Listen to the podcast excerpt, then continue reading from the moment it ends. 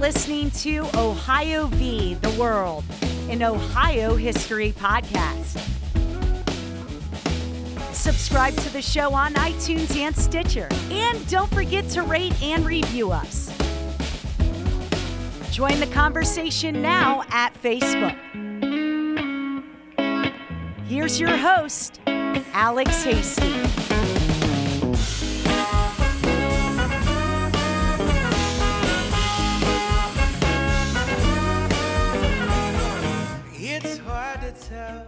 Hey guys, welcome back. It's episode 10 Ohio versus Slavery. Today we're going to look at the history of the Underground Railroad and look at its history in Ohio. We've got two amazing guests. Um, we're recording in the Kelton House here in just outside downtown Columbus with Mary Ollerman. The Kelton House is an actual museum and historic home that was a stop on the Underground Railroad.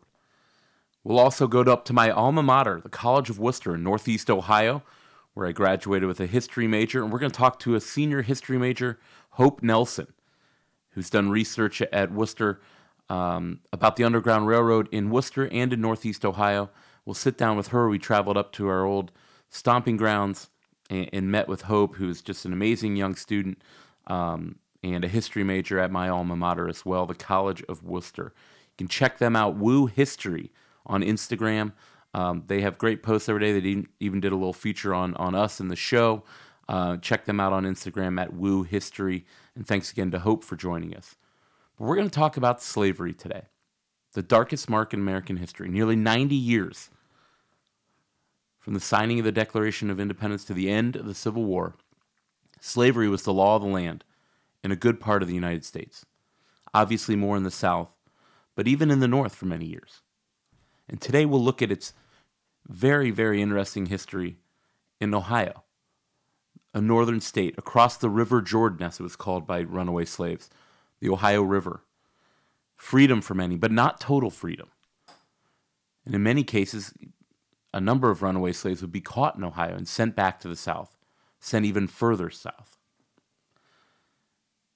One place we'd love to send our, our visitors again is to the Kelton House. We'll talk with Mary about their tours and the history of the Kelton House later, but also the Cincinnati, Ohio, which was a town that had an incredible amount of history surrounding the Fugitive Slave Act, slavery, runaway slaves uh, here in Ohio, as a major port on the Ohio River just across the river from Kentucky. We'll talk about some of those stories today. But downtown Cincinnati is also home to the National Underground Railroad Freedom Center located on the banks right across from the uh, Cincinnati Red Stadium, Great American Ballpark. You can visit them at freedomcenter.org to see what some of their exhibits are, but it is a huge, huge uh, space that just does incredible stuff. It opened in 2011. I advise everyone in Ohio, around Ohio, go take a look at that museum, the National Underground Railroad Freedom Center in Cincinnati, Ohio. Another guest we'll have today and for another uh, couple later episodes will be Sarah Marsom.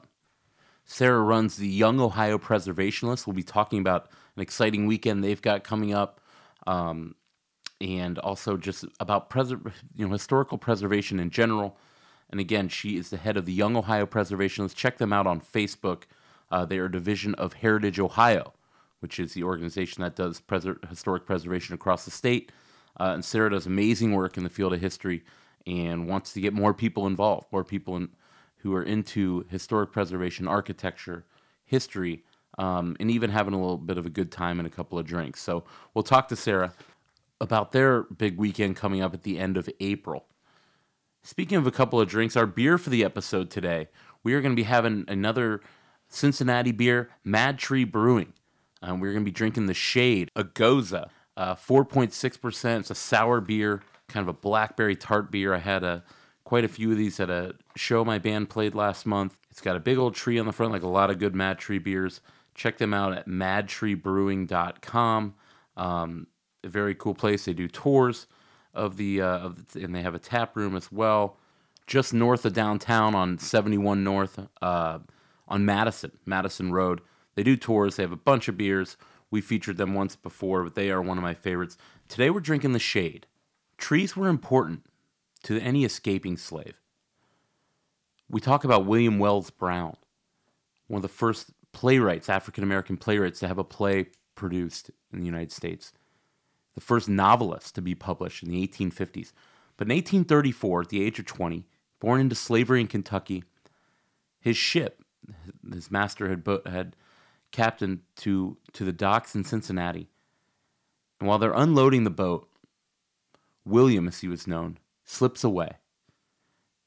The fear he talks about in his autobiography, the fear of just being caught, of someone stopping him, the narrative of William W. Brown, a fugitive slave, that he wrote. He walks to the end of the dock carrying a package. He sets it down and starts walking fast. He gets off the wharf, he gets off the dock into Cincinnati. It's night. He continues walking. He doesn't want to raise any suspicion. When he gets to a street that, that's dark enough and there's not a people on it, he sprints. He makes it a few blocks and he keeps going. And he made it away. The problem is, he made it away to what? We'll talk about the Underground Railroad. William Wells Brown gets outside Cincinnati. He has a little bit of food, but that runs out in a few days. But he would use trees. The, the moss, as he had been told, moss grows north on trees, on the north side of trees. He would feel a tree and continue to walk towards the moss, using the North Star as a guide if he could. Sometimes it was too cloudy. Sometimes you just couldn't see it at all. But he would use trees. He eventually escapes to Cleveland, helped by a man, named Wells Brown, who gives him his name, William Wells Brown. These Quaker abolitionists get him to Cleveland, where he works, and eventually becomes an abolitionist himself, helping many other people escape. He becomes a conductor on the Underground Railroad, leading people from Cleveland to the freedom of Canada. But again, William Wells Brown, the first published novelist, a playwright, an incredible American. His story started on the docks of Cincinnati when he made an escape. Slavery was the worst thing that's ever happened in this country. There's no going, we can't take it back now, but what we can do today is celebrate the story of runaway slaves and their courage to run away from their situations in the South. And the bold maneuvering by station masters conductors on the Underground Railroad here in Ohio. We'll talk to Mary Allerman from the Kelton House, a historic home that was on the Underground Railroad here in Columbus. And we'll talk with young Hope Nelson, the history major senior from Wooster, uh, the College of Wooster, my alma mater, about the Underground Railroad in Ohio, Northeast Ohio, and even in Wooster itself in Wayne County. Our music today is from Paul Wenning, a f- good family friend of Miss Ohio v. the World we went to Paul's wedding up in Spokane, Washington last fall. Uh, check him out on SoundCloud, Paul Wenning, W E N N I N G. Thanks so much for joining us, guys. It's episode 10 Ohio versus Slavery.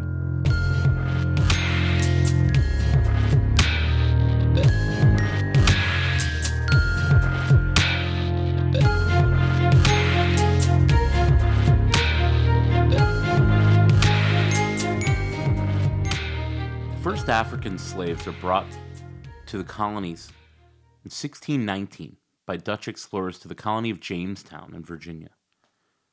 Some six or seven million are brought during the 18th century to the colonies, and later in the century, what was called the New United States. The advent of the cotton gin in the 1790s by Eli Whitney. You always hear about the cotton gin. It's actually a machine that would remove the seeds um, from the cotton, and it would do it instead of be, having to be handpicked. It changed the game. And the South moves from an economy based with its most important crop being tobacco to cotton. Slave trade increases drastically. The northern states aren't dependent on cheap labor, and, and they banned slavery in states like Ohio and the Northwest Territory by 1804. In 1808, the international slave trade is banned by Congress, but the domestic market thrives. And in the South, this peculiar institution, as it was called, nearly triples in size in the first 50 years of the 19th century. The Ohio legislature in 1824 drafts a resolution, and they send it to all the state's governors and they send it to Congress. The resolution is to basically recommend a plan for emancipation of the slaves. The Ohioans say, you know, slavery is a national evil and urges the states of the Union to mutually participate in the duties and burdens of removing it. Seven or eight northern states sign on with, with Ohio and it's sent out to all the states. The southern states and their congressional representatives are howling with anger. This plan to emancipate slaves by the age of 21 if they agree to foreign colonization. Um, it's a dangerous idea, they say. They threaten secession, and they basically tell the Ohio legislature where they can stuff their resolution of 1824. To say the least, it doesn't go well. But beginning in 1830, the Underground Railroad begins taking shape. The term Underground Railroad comes from Ohio. Escaped slave Tice Davis gets away, and his master says it's like he ran to an underground road. And that would later be, you know, the popularity of railroads become the Underground Railroad. And a lingo develops from the Underground Railroad. Things like stations would be a place where you can stay. Station masters, conductors would be people who would take you from stop to stop. The River Jordan was, was what they called the Ohio River, like we said earlier. The Promised Land was known as Canada. We asked Mary Ollerman, you know, what was the Underground Railroad? And we talked a little bit about some of that lingo. It was really not a railroad.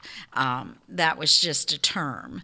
Um, people come here expecting to see the railroad tracks that they took the uh, Underground Railroad underneath the house or something, but it really wasn't. What, what's a conductor on the Underground Railroad? That is You've is heard a person who will actually take you from one stop to the next stop. So they are the people who might be driving the the wagons.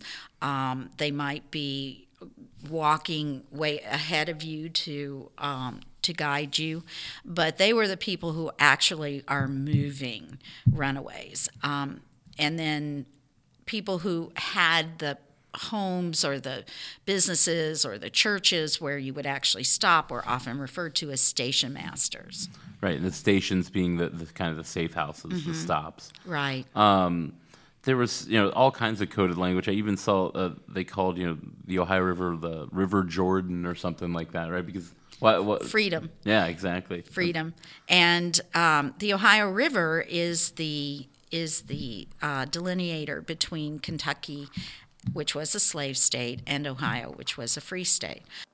It's very difficult to know how many slaves, runaway slaves, took to the Underground Railroad. Eric Foner, who wrote a, a, a very important book on the Underground Railroad, the famous historian, he numbers it at around 30,000. I've seen as high as, you know, 80, 90,000. It's probably somewhere in the middle there, 50, 60,000. You know, we hear that only three tenths, three out of every 10 that run actually make it to freedom. They either get caught, they just don't make it. Um, they run out of food, whatever it is. It's difficult to know. We talked to Hope Nelson, who did the research. Um, and Hope Nelson is just a, a beacon that these millennials, these kids are all right. Um, she's got such a such a uh, energy for, for history and, and is going to go on and do great things. But we talked to her about, you know, being a history major and doing the research on the Underground Railroad in, in Wooster and in Northeast Ohio, how difficult that is. Um, you know, this was a an illegal activity, and it, a lot of records were not kept for obvious reasons. So we talked to her about you know the difficulty in researching the Underground Railroad, and we talked to Hope just about some of the misconceptions surrounding the Underground Railroad, and and you know everyone trying to either take credit for it, but it really was a very rare thing to be a conductor or a station master on the Underground Railroad here in Ohio. So, one of the major challenges in studying the Underground Railroad is the lack of documentation. So, it's important to bear in mind that participating in the Underground Railroad was an illegal activity, um, punishable by up to $1,000 um, and up to six months in jail. So, it makes sense that we have very few surviving records. Um, what this means is that scholars are forced to rely on a lot of abolitionist memoirs um, published post Civil War, in addition to local legends and family stories passed down through the generations. Um, which in turn bring a sort of new set of challenges. So, the majority of the sources that I encountered were newspaper articles, letters, as well as written accounts of family histories. Um, a large number of these sources came from letters written to Ohio State University professor William Siebert. Um, so, as a part of his sort of research, um, he sent out a number of questionnaires across Ohio to his students' families asking about their involvement in the Underground Railroad. Due to the fact that we have to rely on these sort of abolitionist memoirs that um, often portray the Underground Railroad as this sort of huge, expansive network, Right. um, it sort of skewed the public's perception of what it is. And I think for a lot of white people, they wanted to distance themselves from that narrative, the narrative of being, you know, pro slavery. Um, so, with that sort of misguided perception that it is this huge network, a lot of uh, people have attached themselves to that narrative and said, "Oh, it could be my family that was helping. Oh, there's this random cellar in the bottom bottom of my house. It was probably for the Underground Railroad." Right. Um, and so I think it's a it's a history that people want to be a part of. You know, there wasn't a map or a bus schedule that you could carry with you if you were a runaway slave. You know, a series of, of the stops, you know, they weren't known to all, especially a runaway slave who left from a Tennessee or a Virginia. Makes his way into Ohio. You know, this is all part of a hidden world. There weren't signs. You know, a lot of times the conductors didn't know the entire network themselves, even though they were part of it. You just know your part, where to take them on the next place north, where the next stop is. We talked to Mary just about that compartmentalized nature of the Underground Railroad here in Ohio and elsewhere. the Underground Railroad was successful in part because it was kept secret, and um, part of that was because they compartmentalized it. So, as a as a conductor, I might know the stop behind me, and I might know the stop in front of me, but I didn't know anything beyond that.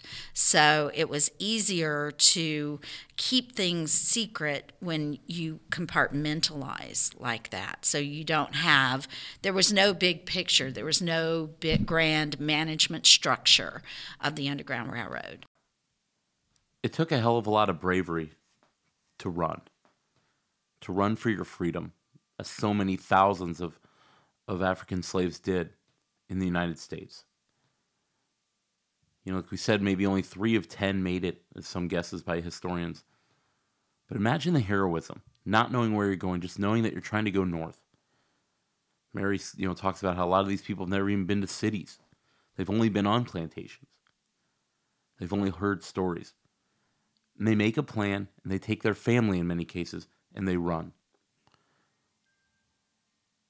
We talked to Mary about just the bravery it took to even be a runaway.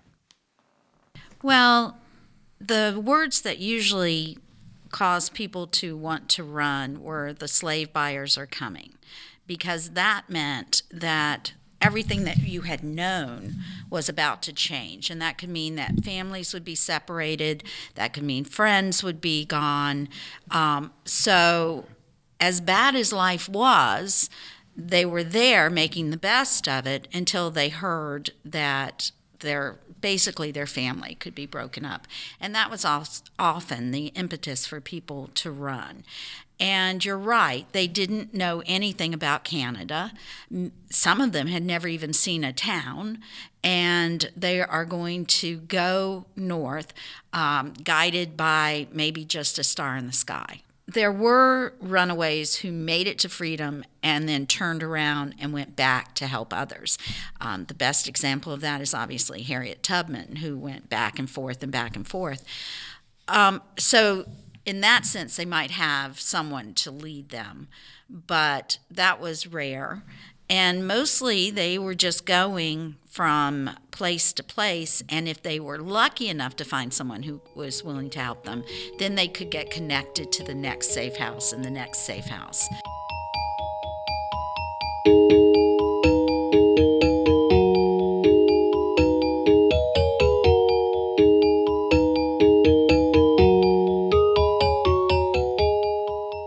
Had a number of heroes on the Underground Railroad and a number of routes. You'd see routes from Cincinnati up near almost Dayton to Findlay to, to places north like Toledo where you could find a boat that would take you across to Canada. Or a place like Ripley, Ohio, along the, the Ohio River, was a, was a very popular starting point. A man named John Rankin had a house on top of a hill, stairway to freedom. I mean, this, this bluff that he lives on overlooked the Ohio River, you know, dozens and dozens of stairs leading up to his place. He could look over the entire area. He'd use a light system on his porch, and slaves would know it'd be an okay time to cross. He would house them, turn them over to John Parker, a free African American living just outside of Ripley. He would take them from the stairway to freedom, and he would take them to points north. Him and his network freed thousands uh, of slaves, it said. But you could also get caught. Very easily get caught. Ohio was not immune to, to racism. Um, and in one case, there's a man named John Van Zandt. His case goes all the way to the Supreme Court, a Hamilton County resident. Um, he comes across nine fugitive slaves and tries to lead them to freedom, seven of which end up getting caught, one that ultimately did escape. But Van Zandt was it was the case was called Jones versus Van Zandt. Went all the way to the Supreme Court in the 1840s, and Van Zandt was represented by Salmon P. Chase, who we talked about in episode episode eight, former governor, senator, Chief Justice of the United States from Cincinnati, ably represents him.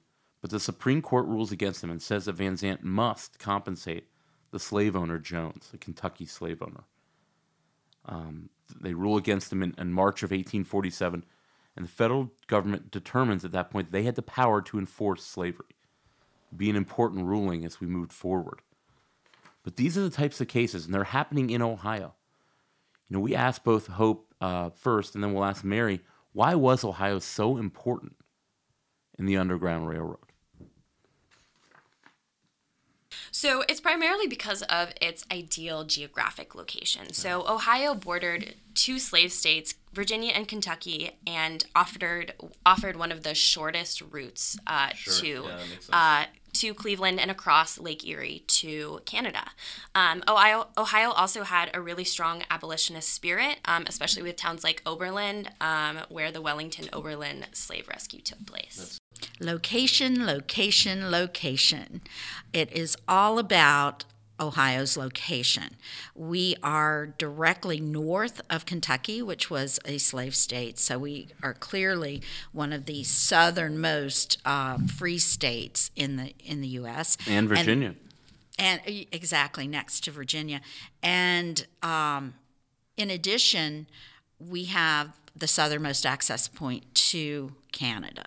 We are a boat ride away from Canada. So when the goal is to get to Canada, this was the closest place. So basically, a lot of runaways felt like the only thing they had to do was cross Ohio to freedom. So that's what made, um, I think there are 130 documented routes on the Underground Railroad through the state of Ohio, all of it converging up on that Lake Erie area. Ohio had all kinds of important figures on the Underground Railroad. Look at someone like Levi Coffin, a Quaker abolitionist working out of Cincinnati in the 1840s and 50s. He's called the president of the Underground Railroad, Levi Coffin. It's said that he led 3,000 runaway slaves to freedom. If you take Eric Foner, the historian's number of that only 30,000 eventually reached complete emancipation, that's basically saying one out of every 10 slaves were helped to freedom by Levi Coffin of, of Cincinnati, Ohio. It's an amazing number 3,000 people that he freed over about a 12, 13 year period. But, you know, you could take a route. It didn't have to be Cincinnati or Ripley. Uh, the city of Marietta was another place where runaway slaves, the first city in Ohio, in southeast Ohio. Take them up to places like Cambridge. And you find your way west or north all the way up to a place like Wooster, just south of Cleveland and Wayne County. And from Wooster, you could get yourself to Cleveland or Sandusky and catch a boat and catch freedom in, in Canada. We ask Hope uh, about the Underground Railroad in a city in northeast Ohio like Wooster. She did the research. She's a history major at the College of Wooster. Um, she's got a great. There's a great YouTube if you type in Hope Nelson or College of Wooster Underground Railroad. Uh, a great seminar she did with a uh, professor from Oberlin. Really cool. It's how I found out about Hope. Um, and we asked her about her research into the city of Wooster and, uh, and their history with the Underground Railroad. Absolutely. Um, there was two primary uh, routes going through Wayne County, which is where Wooster is located. Um, one of which went through directly mm-hmm. um, through Wooster. From 1830 to 1860, there were two different homes um, that accepted fleeing slaves. Um, the first belonged to Robert Taggart, um, who owned a farm about one mile west of Wooster, and the second belonged to a lawyer named Eugene Pardee, whose home actually still stands today. Um, both men were outspoken anti slavery advocates in the county. Robert Taggart's barn was burned down by pro slavery neighbors in 1850. Um, as a well known abolitionist and treasurer of the anti slavery uh, society, he became a target for yeah. those pro slavery advocates. In 1850, the laws regarding slavery in the United States undergo a drastic change. As what's called part of the 1850 Compromise, California is admitted as a free state slavery is abolished in Washington, D.C. All this sounds really good. Unfortunately, the fugitive slave law that was on the books is strengthened. And the federal government decides to enforce the Fugitive Slave Act with its new, even more draconian uh, conditions. You know, following the victory in the Mexican War, um, you know, states like California, the New Mexico Territory, Utah Territory are one and it leads to more states coming into the Union, pressure on the Congress as to how they're going to admit these states as free or slave. The compromise that's made leads to the Fugitive Slave Act. You know, you can watch the movie 12 Years a Slave, but basically everyone in the North is put in becomes a slave a slave hunter. A slave that escapes to the North must be returned by citizens.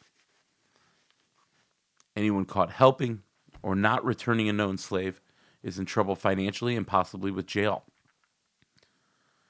The Fugitive Slave Act had incredible consequences. Um, and, and we talk about some of those with Mary and with Hope. The consequences of the Fugitive Slave Act of 1850. Well, history tells us that the Fugitive Slave Act was passed because the Underground Railroad was working, and they needed a way to stop. The Southern legislators needed a way to stop that movement of runaways because it was economically.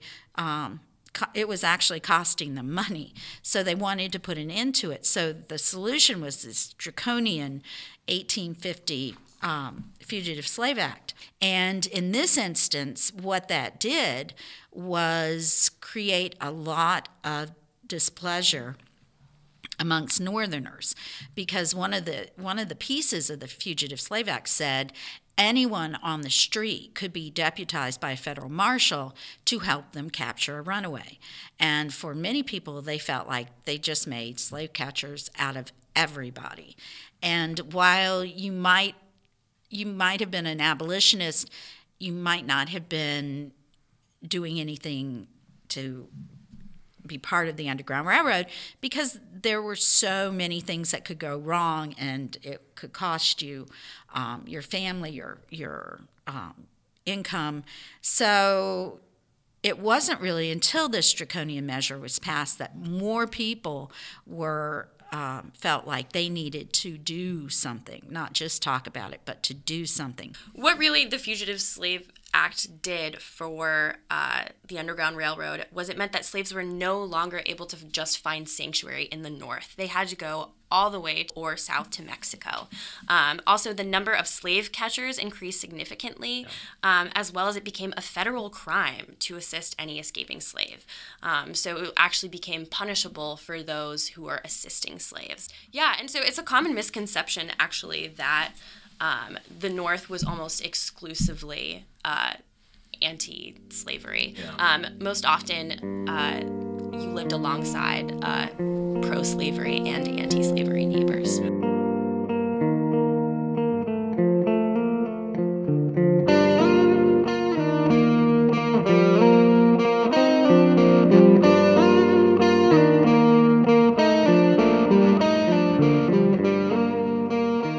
Slave Act brings slavery to the forefront of Northerners' minds.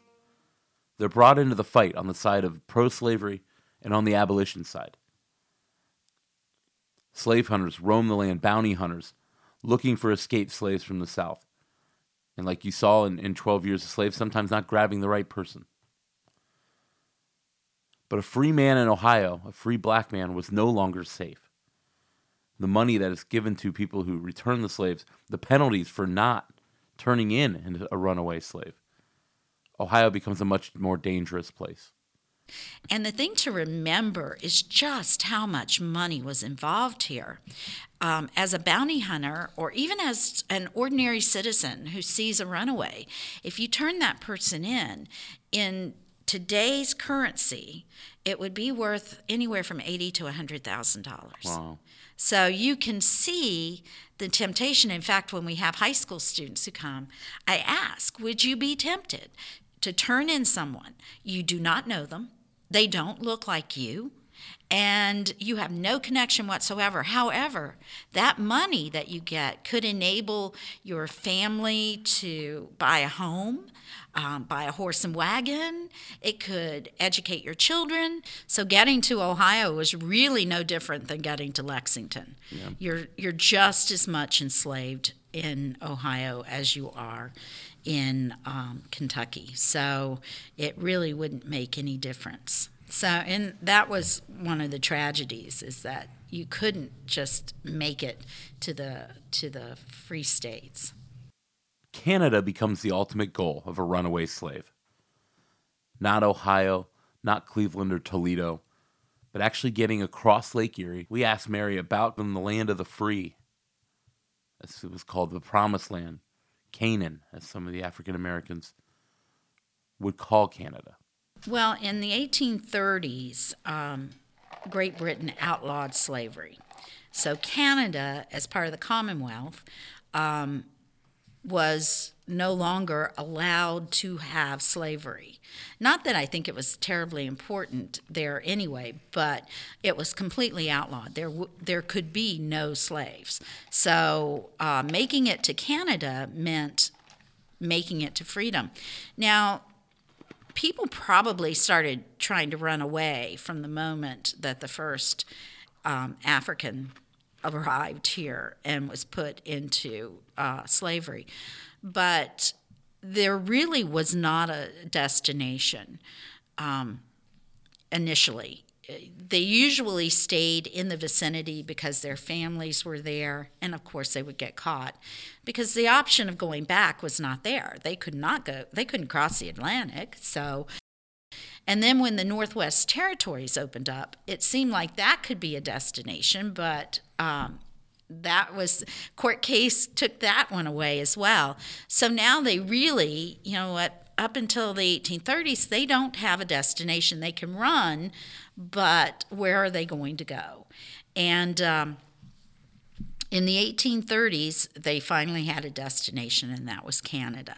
Now, a lot of the runaways from perhaps Louisiana, that area would go down to Mexico. But there were no guarantees. I mean, you might be free, but there were no guarantees.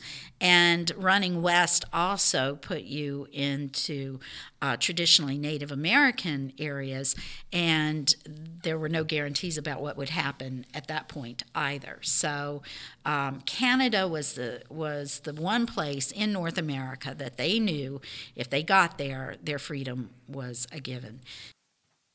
Ohioans are pushed into the fight, the abolition fight, in the 1850s for sure. Families like the Keltons were here today at the Kelton House. They joined the Underground Railroad in 1852. They were abolitionists. They married, and abolitionists are united in this cause. We talked to Mary about about the Kelton House, um, and and just exactly, you know, how it fit into the network of the Underground Railroad. Um, you can go to keltonhouse.com. We'll drop some more information on their tours, guided, self-guided tours uh, with audio, and also uh, actually guided tours on Sundays. Um, and we'll give you all that information at the end of the episode. But go to keltonhouse.com. We have our own Underground Railroad station here in Central Ohio. probably the next stop from here was either the Neal House, which is a fraternity house on campus now. There are still tunnels underneath that house that go to the river, to the Olentangy River. Wow. Um, now, I don't, I, I don't know if that's true or not, but I am told that. Um, so that could have been a stop, or the Southwick Southwick Good Funeral Home on High Street. Yeah. Um, near between, I guess. Hudson and Clintonville area. Yeah, yeah. Um, that was a Methodist church run by the Reverend John Bull, and he was a famed and, and vocal abolitionist. So he had a stop there. And again, there is a secret room in that place. Um, but it was also a speakeasy in the 1920s, so there it's unclear whether that was for. It worked for both. Yeah, I mean, was it was it used for the runaways or was it used for the alcohol? So they did hide runaways in the barns. Um, we think they probably hid them in the attics, and um, then there is the cellar down below. Now we have created a room in the lower level of the house that we call our theater room. And it is made to resemble what we think would have been a hideaway for runaways. Unlike some of the other homes that are on the on the Underground Railroad, there is no secret room here at the Kelton House because again, the house was built in 1852, which is after the draconian uh, Fugitive Slave Act. So, how would you tell an architect to design a secret room and how would you tell a contractor that they are going to build a secret room Who was Martha Hartway? Uh, you know, we we we re- we read about her when we were doing our research on the Kelton House, um, and just tell you know our listeners about her amazing story. martha is really the reason that um, we know this house was a stop on the underground railroad again nothing written down but um, Martha Hartway was 10 years old. She had a sister, Pearl, who was 14. And they left a plantation, we think in Powhatan County, Virginia, and made their way to, um, to Ohio. And how they did it, we, they never talked about subsequently, but they did get here. The problem for them was that Martha was ill and she was really too sick to go on. And Pearl needed to go because staying here was not safe for her. Uh, Columbus, Ohio was not a safe place for runaways. There were bounty hunters everywhere. People had settled in Franklinton from Kentucky and Virginia, so they had no problem with uh, turning in runaways on principle. Um, so it was not a safe place. So Pearl needed to move on. Martha needed to um, to recover and get better. And Pearl did not have, couldn't stay here for two or three weeks. It was just too dangerous. It was too dangerous for the Keltons, and it was really too dangerous for her. so she um, she left, and Martha stayed, but. Uh, for whatever reason, we can only conjecture that she was only 10 and the Keltons just did not think it was right to put her back on the Underground Railroad. They did not put her back on the Underground Railroad by herself. They kept her here. They raised her with her with their children, and um, she eventually would marry their handyman, Thomas Lawrence. And they married in the front parlor, just like all the other Kelton children did. And they bought a piece of property from Ella Kelton, who was by then married, and her husband sold them a piece of property so that they could farm further away.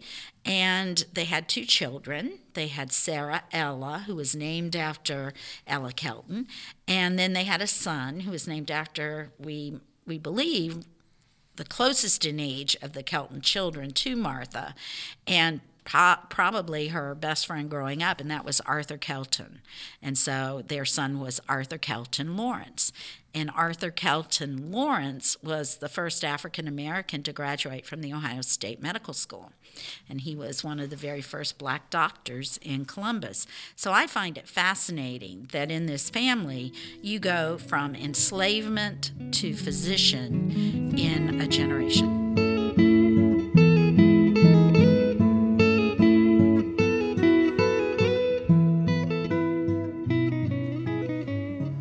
Things like the Kelton House, historic buildings preserved by people like Sarah Marsom. Sarah's going to join us to talk about the Rust Belt takeover. Sarah runs the Young Ohio Preservationists, the YOP. You can find them on Facebook, Young Ohio Preservationists. And they're having the Rust Belt takeover. It's a meetup of other young preservationist societies from New York and other places in Ohio and Detroit uh, and other you know surrounding cities. So Pittsburgh. Um, we talked to Sarah just about what is historical preservation, the weekend, which is from April 27th to the 29th, all the great events they've got planned, uh, and how you can be a part of it. Go to their Facebook page. Everything is free. I was surprised to learn. Here's our interview, part of our interview with Sarah Marsom. What does it mean, Sarah, to be a preservationalist? What, what does that actually mean? A historic preservationist is somebody who is passionate about saving history, and we largely focus on the built environment, so buildings, but it could also mean cultural landscapes like Bears Ears in Utah or the wonderful Serpent Mound here in Ohio. Or it could even just mean stories, the stories of the heritage of an area and somebody's, say, their family recipe to cook. So we're historic preservationists. We kind of are the fun history nerds. So we're part of the Rust Belt Coalition of Young Preservationists. We've got friend groups in New York, Pennsylvania, West Virginia, Michigan, Indiana, and we host regional gatherings to help share ideas and best tactics to be advocates for your community. One of my favorite tours in Pittsburgh, they have one of the largest collections of city steps, and that was a primary mode of transportation because it's such a hilly city. Yeah. So there's certain homes that you still can only get to by a staircase. Um, so we did a city tour where we just walked up and down the old stairs and learned whether or not the city's going to be able to preserve them. And we worked up a big sweat. And at the end of the tour, we ended at Wigle Distillery, which is the first distillery to open in Pittsburgh since Prohibition. Nice. So we had a good drink. So we have lots of unconventional tours that tell a little bit of history. We always have a good libation to have. Very Um, important, very very important. You are organizing the Rust Belt Takeover weekend here in Columbus. That's at the end of April, I think the 27th through the 29th, Yes. Friday to Sunday. Um, talk to us just about that weekend. I mean, what, what's uh, what are you guys going to be doing? It's here in Columbus. You know, who's coming down, and, and how can our listeners get involved? Well, listeners can get involved by following us on Facebook. That's where we're f- posting most of our regular updates on the Young Ohio Preservationist page. And we have a fun, wide range of events scheduled. One of the things that I'm most looking forward to is we've partnered with the Fort Hayes Art School which is incredibly unique for Columbus. They've converted an old army fort that was in operation well through the 1900s, and they are slowly reusing the buildings for high schoolers to teach them different modes of art. We are going to showcase a lot of the great local artists in Columbus. We're going to do artist spaces in historic places. So, one of the tour options will be getting to visit 400 West Rich, which was an old porcelain and enamel Oh, factory. yeah, down in Franklinton. Yeah, and you're going to get to tour Stephen Takis, his studio. He does tin types, so you'll even get to learn about a historic art form That's there. We're also doing a Green Motorist book tour. The Green Motorist Guidebook was published in the early 1900s for African Americans so that they could know safe places for them to go while traveling for lodging, restaurants, otherwise, so that they would not be potentially harassed. So we're going to have a great African American cultural tour based on that guidebook. What was the name of that guidebook? The Green Motorist Guidebook. I've never heard of it. That's really cool. The New York Public Library did a huge digitization project of it the past year, so you can easily research the different guides in different states. You know, what does it cost for someone to get involved in the weekend, and how would they actually sign up and do all that kind of stuff so they know where to meet, find you guys? Thanks to support from the Create Columbus Commission, all tours will be free. Nice. We really want to make this accessible to anybody who's interested in history or maybe just wants a sneak peek at one of these rarely open buildings like Jimmy Ray's on Broad Street, the old fire engine house. We're going to get to have you in there. Nice. Um, so, like I said, it'll just be on Facebook. The registration for the events, because certain tours will have caps, will be live in March, and we'll have registration up until the week of the event, which is April 27th to 29th. And thanks so much to Sarah for joining us, Young Ohio Preservationists, the Rust Belt Takeover, April 27th to the 29th. Uh, get involved with that. It's really cool. Uh, we're going to try and make a few of those events ourselves. Go on Facebook and follow them, Young Ohio Preservationists.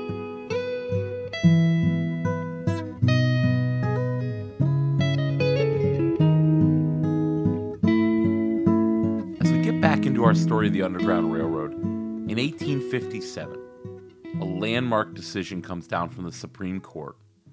A landmark decision known as the Dred Scott case.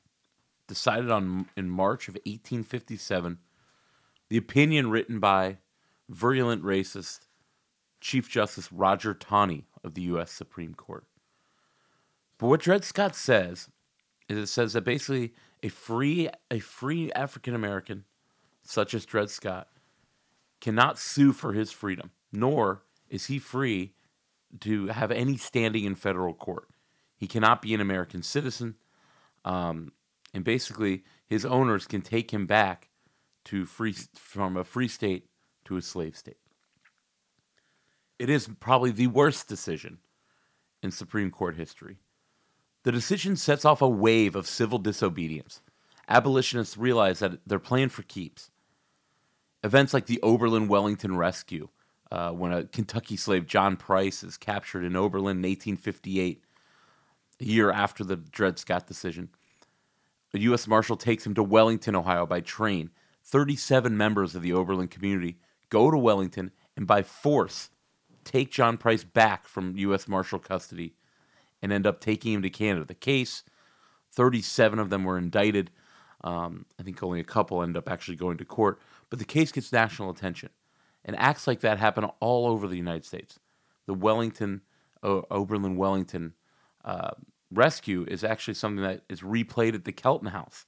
They do some theatrical performances, uh, and they have an entire play dedicated to those events in 1858 in Northeast Ohio. Another very important case is the case of Margaret Garner. Margaret's story takes over the national news. She and her her family, her three kids, I think that she had with her, three or four, and her husband, escaped from Kentucky, actually across the frozen Ohio River. They actually walk across the Ohio River, which I think is just so incredible. Uh, it was a very cold winter, obviously, just like the winter we've had this year. But they walk across the river in Cincinnati eh, to a relative's house in Cincinnati, and they're quickly surrounded. We ask uh, of Hope Nelson to discuss what happens next in one of the most sensationalized stories of the end of slavery here in the United States. Happens in Ohio with Margaret Garner and her family in Cincinnati. Margaret Garner was actually born as a slave in Kentucky in 1834. Um, in January of 1856, she, her husband, and their four children uh, fled across the Ohio River into Cincinnati, um, along with a party of other slaves. Um, the party later split, uh, fearing capture from slave catchers. Um, but once in Cincinnati, the Garner family became surrounded in a relative's home by Archibald Gaines and the U.S. Marshals. They don't get very far, um, and once surrounded, uh, Margaret's husband, Robert, actually attempted to defend the family with a pistol. Um, and Oh, yeah, that's right. yeah, and so actually, instead, rather than being forced back into slavery, um, Margaret proceeded, proceeded to slit the throat of her two year old um, daughter, as well as stabbing her remaining children and then turning the knife um, on herself. Um, while her daughter died immediately, Margaret and her remaining children did survive, um, only to be uh, taken into, into custody and returned. Saying that uh, being dead and being sent to heaven or some sort of afterlife was a much better alternative than being returned to slavery. Margaret Garner goes to trial. Governor Salmon P. Chase uh, wants her back in, in, in Ohio to face, you know, the murder charges. But the trial does nothing more but continue to perpetuate this story, send it all over the country, that a woman would kill her own child instead of having them be placed back in slavery. How bad is are things in this country? A, a number of of white Americans, it causes them, Margaret Garner causes them to finally think about what what are we doing? You know, the Civil War, as the country races towards dissolution, this is 1859, we're talking about just a year, year and a half before the war. The southern states would say that the war was about states' rights, states' rights, states' rights. But it was about slavery. I mean, the Fugitive Slave Act alone shows that states' right argument by the Confederacy to be to be a myth. In no other law that I can think of at the time was there more federal intrusion on the rights of states. The northern states, these free states, were no longer free. The federal government had basically deputized marshals and other Americans to to you know overstep those state laws. The Fugitive Slave Act was wildly supported in the South. It was the only thing they got out of that compromise of 1850. But it's one of the most anti states' rights laws ever written. The last slave taken under the Fugitive Slave Act was Lucy Bagby. She was, a Cle- she was in Cleveland. She was a free woman in Cleveland uh, until U.S. Marshals snatched her up. She became the cause celeb of many Cleveland abolitionists, a very, very storied abolition town, Cleveland on the lake, um, ripe with runaway slaves due to its position on, on Lake Erie, um, and a number of free African Americans people like you know William Wells Brown, like we talked about in the intro. But Lucy ultimately is sent away, despite all the efforts and fundraisers and and free legal uh, free legal teams. Lucy Bagby is sent back down south, but she escapes during the war, and she actually comes back to Cleveland in 1863, and there's a huge party upon her return. It would have been such a fun party to go to. Lucy's free and, and at this point, the war finally started to turn in the North's favor. But a huge party up in Cleveland for Lucy Bagby. As we close here today, we want to ask Mary just, you know, she takes students on tours uh, of the Kelton House, and Mary tries to reach these kids on a, on a weekly basis to think about their freedom, to think about all that African Americans in this country and even here in Ohio had to endure. Most history is children learning about adults doing adult things. It's very difficult to relate to that as a child. Um, but our story is a child um, doing something that they can totally relate to, a 10 year old who makes her way to Ohio and um, in an attempt for freedom if I have a takeaway for them, I want them to understand that freedom is never free and someone somewhere has paid a price for everyone who comes to be free. And this tells you the price people are willing to pay for their freedom. You know, most of the, I, as I say to the students who are here, every single one in this room is free and you have very little understanding of that. You very little appreciation of it. But you look at these runaways who were willing to leave everything they knew behind. They were willing to take great risks. Um, and when you think about crossing the Ohio River or the Lake Erie in a rickety boat and you don't know how to swim and you're fully aware that um, if that boat sinks, there's nothing you can do. You will not be saved. And they got into the boat and they put their children into the boat for that small opportunity to be free. As a mother, I wouldn't even let my children look at that boat, much less put them in, because I don't have to. Um, and there's nothing I've ever wanted enough that would put I would put my children into that boat but that's how much they wanted to be free. And that's what I hope. I try really hard to have um, our, our school children take away is just the value of their freedom.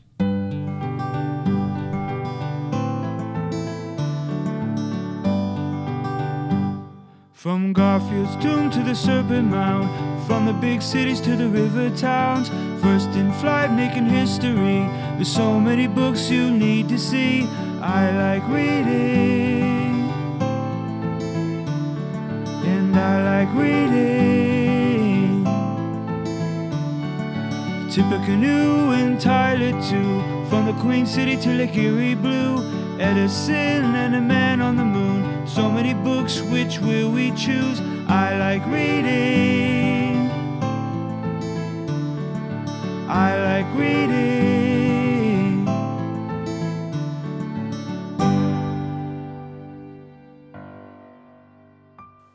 Our book recommendation for today is Bound for Canaan, the epic story of the Underground Railroad, America's first civil rights movement.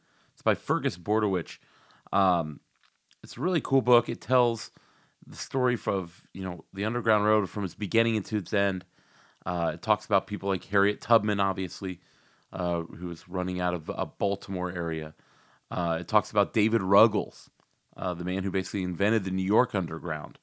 Um, and even has a lot about Levi Coffin from Cincinnati, who we talked about, who possibly led more uh, more people to freedom than anyone else. And it talks about the Underground Railroad in Ohio and the importance of the Buckeye State in America's first civil rights movement. Um, want to thank first of all Hope Nelson. Uh, you got to check out her YouTube video. Type in Underground Railroad Northeast Ohio um, and, and you'll see that great presentation from, from 2016. Um, follow Woo, Wooster History, Woo History on Instagram. Uh, they did, like I said, did a little feature on us in the show a couple weeks back, so you can go back and check that out on Instagram at Woo W O O History. Um, Independent Study IS Day is coming up, um, so good luck to Hope and everybody. We have to do what's called independent study our junior and senior year in Wooster um, where you write basically really long papers. Um, you know, my senior IS is probably 130, 140 pages, like a little book. Um, but IS Day, they get to just have a huge parade. Everything's done. They have a few drinks. It's a huge day in Wooster. So congratulations to Hope Nelson, uh, class of 2018, on her IS Day. You know, Hope really makes me comfortable. The kids these days really do get history, um, and that we're going to be all right when it comes to that. Now, as for my IS day back in the, the early to mid 2000s at Wooster, I turned mine in with about 15 minutes spare.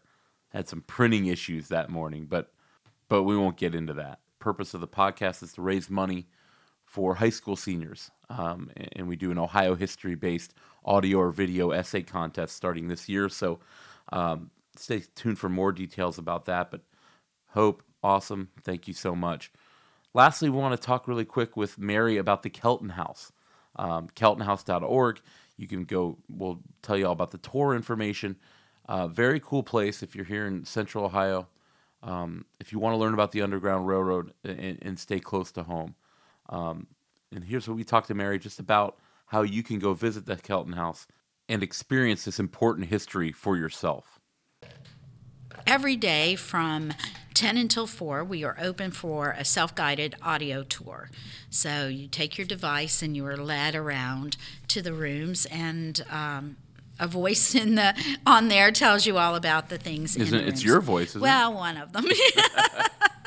so um, you can do that anytime between 10 and 4 you do have to start your tour by 3 um, because the museum closes at 4 and then on on sundays we have guided docent tours from 1 to 4 and um, on the second sunday of the month you can see some sort of reenactment. It might be me playing sophia kelton it might be someone playing a runaway it might be someone playing um, an, a, a lawyer who was involved in the Oberlin Wellington rescue. Um, so any of those things are possible um, on the second Sunday of the month. And your tours on Sunday, I think, start at 1, 2, and Yes. Mm-hmm. 3. Correct. That's going to do it for episode 10. Thank you guys so much. Thanks to Mary Allerman from the Kelton House, Hope Nelson from the College of Wooster. Um, also, we want to remind you go check out the Young Ohio Preservationists on Facebook. Thanks to our guest, Sarah Marsom. We're going to have her back on to discuss the Rust Belt takeover at the end of April uh, here in Columbus. So thanks again to Sarah. Uh, finishing up our last Mad Tree Shade here. Uh, great sour. You can taste. I can taste that sea salt. Really good beer. Um, go check them out down in Cincinnati. Mad Tree Brewing.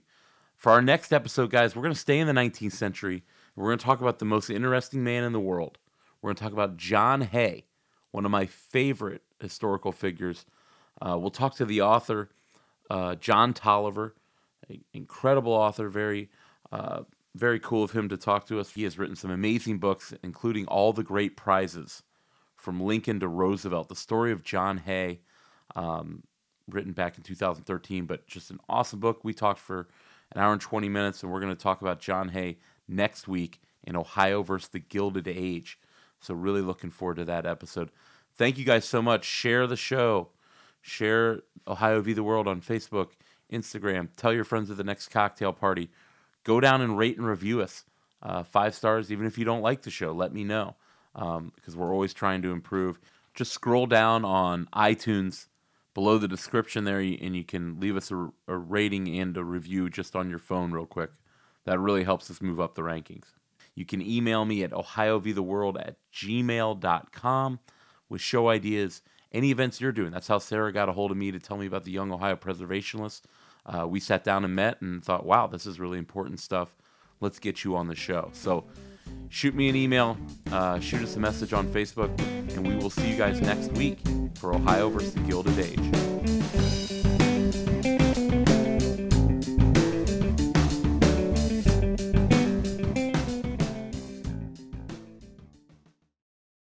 History is the greatest adventure story. But does it ever leave you wondering what the women were doing all that time? This is Lori from the Her Half of History podcast, and the answer is that some women were seizing power, or escaping slavery, or spying for their country, or creating artistic masterpieces, while countless others were doing the laundry, getting married, and wondering why their clothes don't have more pockets. If you would like to hear the stories of women doing all of those things, check out Her Half of History at herhalfofhistory.com or wherever you get your podcasts.